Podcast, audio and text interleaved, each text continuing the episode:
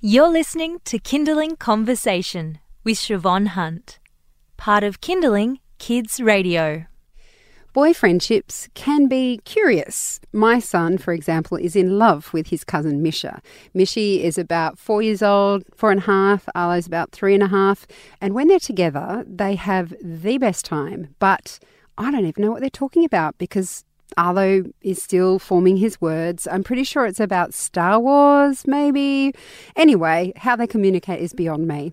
Maggie Dent is a parenting educator and author and mum of four boys. She says that we need to nurture our boys' friendships possibly more than we do for our girls. Hi, Maggie. How Hello, are you? Shevonne. Yeah. So, why are boys different to girls in respect to friendships? All right. So, with the way that they do develop in those early years, we, we know that little girls are capable of using emotional manipulation, guilt, and all sorts of things from, you know, around three. But they also are able to use wonderful words about um, that build affection and attachment with friendships, particularly other girls. So uh, we know that they're able to say they miss them and they can't wait to see them and they, they hug them and they say hello. So our little boys actually are way behind in that. So, quite often, without the words, the only way they develop a strong sense of heart connection with another little boy, particularly a boy, is playing beside them for hours. So, that might mean they just make rum rum noises or something, and there's just do you know what I, I, there are times I've looked outside, even when they're a bit older, and there's an awful lot of running around and grunting, but there's just not a lot of talking. But they're having a fat time.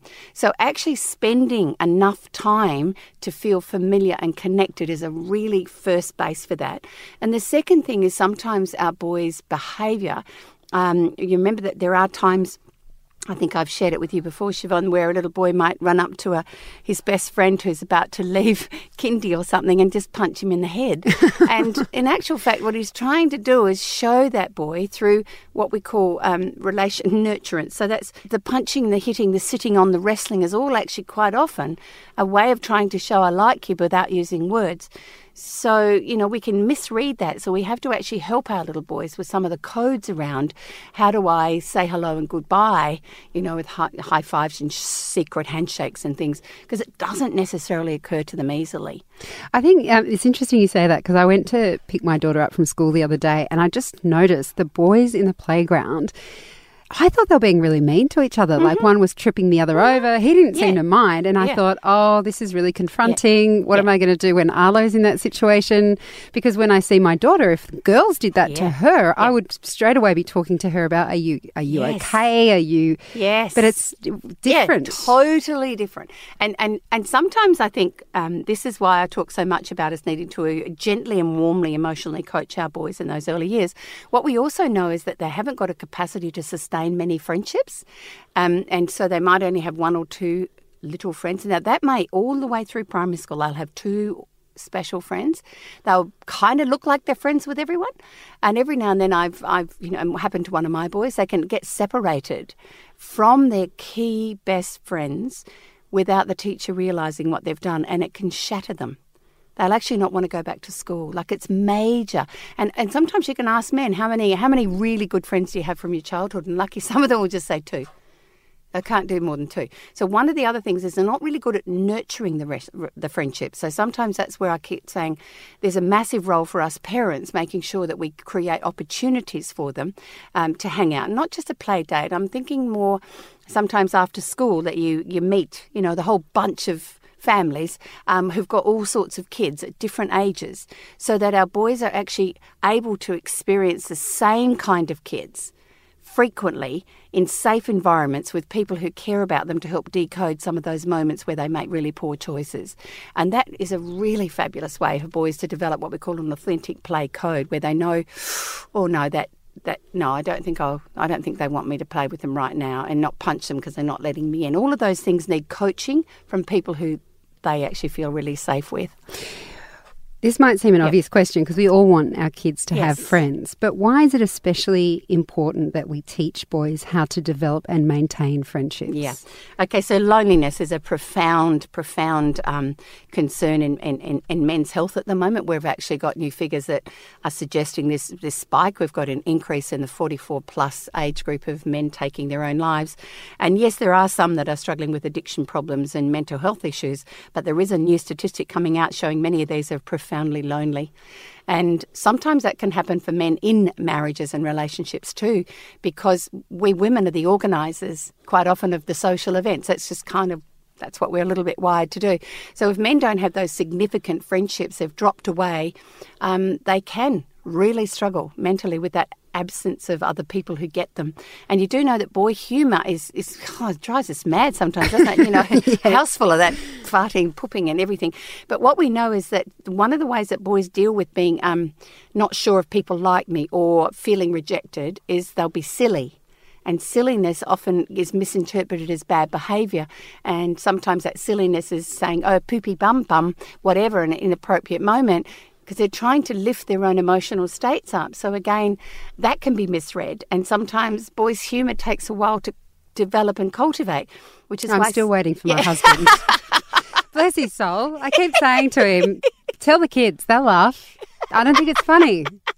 We're in a restaurant, it. no phone. I love it. So can you see, in, in a way, the coding of, of relationships is actually a give and receive things, and boys aren't able to necessarily, a, a significant number, monitor and develop that. And it was interesting. I had that chat um, in the media, and when this came out, went right around the world because it resonated so deeply. That particular blog, especially one of the parts where I wrote, I've been in early childhood settings where I've seen women um, telling a boy to go and stand in the corner because he won't stop crying and just stand over there till you've stopped crying because it was this inability to appreciate that little boys can feel sad and feel unloved and rejected and, and don't have to be angry. Like, and I went, whoa, how do we cultivate an authentic friendship if a boy can't also express sadness? Yeah, I got this wonderful letter. Oh my gosh, in the mail from a lady um, who's now retired, who's worked in um, addictions and mental health. And she said, Oh, she said, you just nailed it, Maggie. I just wish we'd spend more energy at helping boys and men ner- learn how to build friendships, nurture them, and keep them.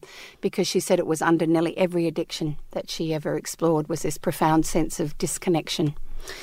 You're listening to Kinderling Conversation. I'm speaking with Maggie Dent, who's a parenting educator and author, and also the mum of four boys. We're talking about why we need to nurture boy friendships, and it's based on a, a blog that Maggie wrote on her website.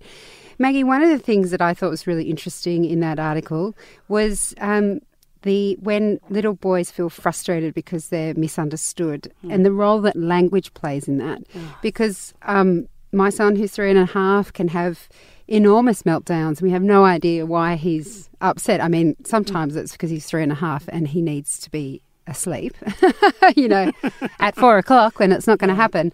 But um, it strikes me that that must be a huge thing for boys if their speech development comes later than girls. Yeah, and that's why you're talking about that little friendship that you've got there um, with your son and, and his little cousin. Yeah, because mm. um, she's she's just enabling beautifully, which is why, you know, we'd love it if our little boys can have, you know, friendships with little girls. because they a, do. Mish is a boy. Oh, she's a boy. Oh, Mish is a boy. Oh, my goodness. So sorry. It's the, one we're of them, one of those families. Oh, with a name. So sorry. Please forgive me. Um, but also the lamb children, the lamb boys, the sensitive boys, often they can actually have that capacity to know that I'm not going to do that because that would be mean and hurtful. So they often have more empathy. So quite often I find boys gravitate to so if they're the alpha, you know, rooster boy, they'll they'll actually love them, but you know their special friend will be a little bit more gentle because it's kind of like they know that one, and you know there is only so much shoving and pushing that can actually make it fun. Um, and I think the other part of this is that, you know, that frustration is massive. And so what's still happening in our social conditioning is, is that we're still kind of realizing it's okay for them to get really angry because it's a male respected emotion.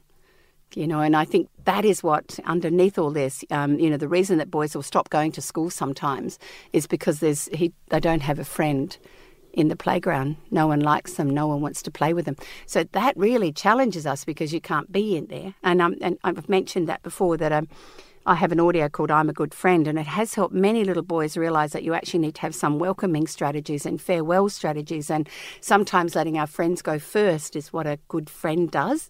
And also, sometimes if your friend's sad or angry, you can make them laugh. And they have no idea of any of these things. So, can you see again? Um, we can help them build those strategies. But I am going to say that the friendships that they tend to develop um, in those in those early years and that. If we can keep them connected so families move so much more nowadays. And I've spoken to a number of men when I was counselling full time who kind of feel this deep sense of grief inside them because their best friend in their entire life left.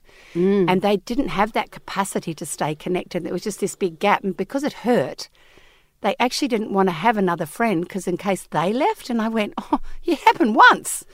Give it another go. Like you know, that's one of those things about friendships that sometimes, um, you know, if we can keep them going, then that they fill and nurture us. And, you know, you'll find that around weddings later on, because obviously I've done over a thousand of those, watching those friends who were there in preschool standing mm. beside, you know, a man in his, you know, late 30s or something about to be married that they might not have seen him for 12 years, but that's that's who they want beside them on that day. That's the depth that is side, inside, you know, our men. But sometimes they just don't know how to nurture it and keep that connection, that spark going. So, common interests help, no question. Um, but I'm really worried that we're losing so many of our boys, you know, into the gaming world quite early, when that's when they should be out there playing, because that boy, that code that says, um, you know, play code that says I'm safe is actually learned from the micro expressions on faces because they don't go, oh, are you going to be safe to play with? Do you know what I mean? They actually picked that up, and, and some of the best experts in the world are actually um, pointing that in the direction of um, increasing violence on our streets as as young men. Where, you know, if you'd played enough with other boys, you'd know that face means walk on, don't go there, don't answer back, it's not worth it. Whereas they haven't got that. Mm. And then I'm also um, experiencing boys with a high level of social anxiety around the late teens because they haven't come out of their room. So they're great at gaming they've got friends online, but none of those friends online are, you know, building up the code of how do I say hello? How do I build rapport? Is that appropriate? Is that not appropriate? And taking think, the mickey out of each other. They don't understand teasing, which is a significant part of, you know, male coding. Do you think, in that respect, I know that um, friendships can develop mm. naturally mm. in at pl- daycare yep. or yep. school. But do you see sport as something that's a good place to get our boys to connect yeah. in that way? I just think anywhere. Yep. Absolutely anywhere that you can get them together. And I think one of the big shifts that we've had in, in you know parenting today is so much less recreation time. So previous generations of children all played right next to a um, tennis club or a football ground or a rugby ground or all afternoon all afternoon without us also hovering over them. And so they experienced lots of moments where they understood childhood nastiness and, and a fabulous peak moment where you laugh till you fall over and nearly wet yourself. Those moments with children you only just met an hour or two before, those opportunities aren't around as much. And we've always seemed to have an adult with us, you know, trip to the park, there's an adult. So that's also the autonomous play that can come from you know, that boys actually really value. Anyone who works in early childhood will tell you the girls have structure in their play. There's rules and boundaries. Where the boys start here and they're all over the place. You know, they don't know what they're doing either, but they're having a fat time. So, can you see? It's about how many times we can create more opportunities to allow our little boys to play, um, so that those bonds are built. Those invisible bonds of absolute love. I know you you touched on this at the start of the interview, but I'd like to go back to it if I can. Um, in little boys and boys particularly, how can we help them as parents? It seems like we so often misinterpret their frustrations, their emotions, and that we're expecting things of them that if you actually stopped and looked at it, you'd think, no, that's silly. That's yeah. That's you know, fifty years ago. That's yeah. not what we do today. I think the thing to keep in mind is that um, we are pulling down a social norm at the moment, Shevonne, where boys and men are tough. So, in actual fact, um, you know, each gender has a unique form of toughness, and I can tell you that females are emotionally way tougher than guys, and guys have got the physicalness with that. So, at the end of the day, I think it's the messages that they keep on getting that they're supposed to be strong. That's just rubbish, and we have to really let that one go because so often they'll put on a mask to try and look like something they're not and therefore deny what's happening within. So for parents, um, you know, like if the boy gets into the car, and so often many of them have meltdowns in the car because school's so hard and they've got to try to be good all day and they're just knackered and they've probably got to poo because they don't poo at school and they're really under a lot of pressure. And well-meaning mummies often jump in the car and say, "Oh, how was your day, darling?" and they interrogate them. Well, oh my gosh, it's just like making everything worse because I'm just recovering from a war zone and you're asking me questions I've got no idea the answers for. So, being able to understand how we can meet the unique more, uh, needs of our boys is also that that's not the right time for to that chat, but creating where are the pockets I can chat to them. They want these really close one on one chats. Doesn't matter if it's mum, or dad, as many as possible.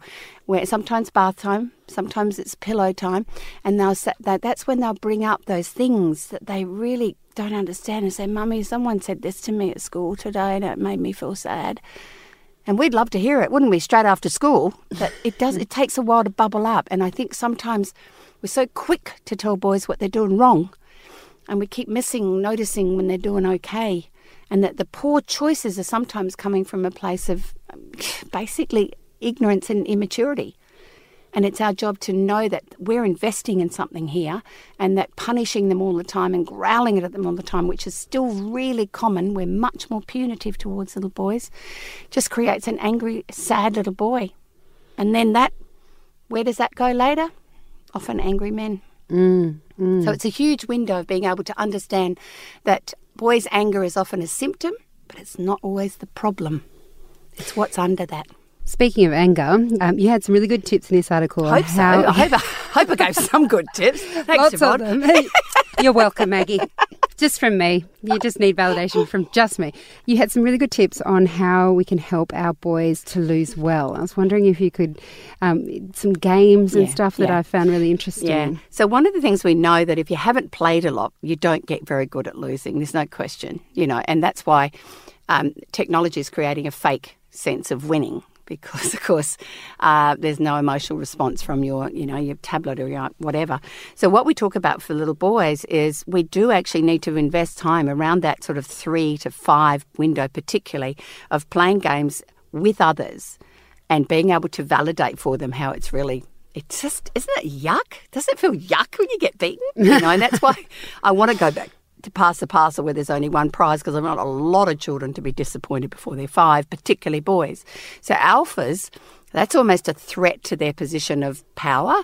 So the the most important little boys to play games where they can lose often are your alpha boys because they can become the bully and the aggressor and they will attack kids who beat them and that's a massive window in that window. So get any of those sort of games, beach cricket and all those simple games, but I do really believe your your card games which are really simple because it's just they're really good. Connect Four is another one that, that a bit of strategy and they're quite good spatially, but gee, they can really lose it when they don't win. Both my children can. And the, and the old that. one is noughts and crosses on a paper. Because noughts and crosses on a paper, it's just game after game after game, best of three, best of five, best of ten. Um, they lose a lot. And in the losing a lot, they get better at it. And of course, if the grown up goes, oh no, when I lose, they can see that we don't like losing either. And I think it's that bit about getting that sorted before they go to mainstream schooling would be great. But knowing that at times that's why in sport, I actually want them to know the score. I want them to know the team didn't win because you've got to deal with it in life. I cannot believe we're not letting them understand. Mind you, the boys already know, they've got it in their head. They know, they've tallied it up, haven't they? So at different times, I think some of our schooling has also kind of gone a bit cumulative. Um, in terms of cumulative assessment, so you're progressing rather than pass or fail.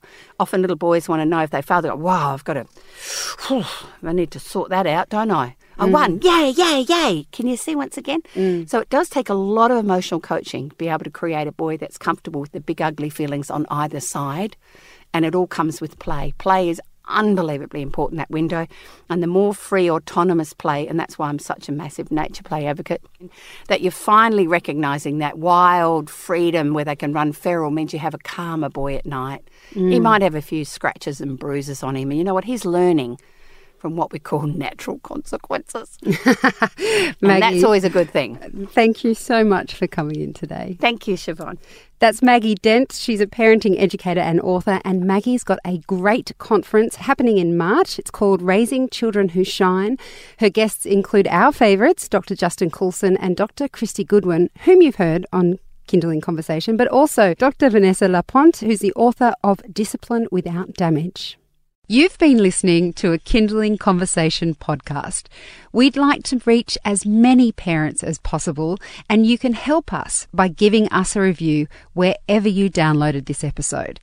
it means that more people can find us. I'm Shevonne Hunt. See you next time.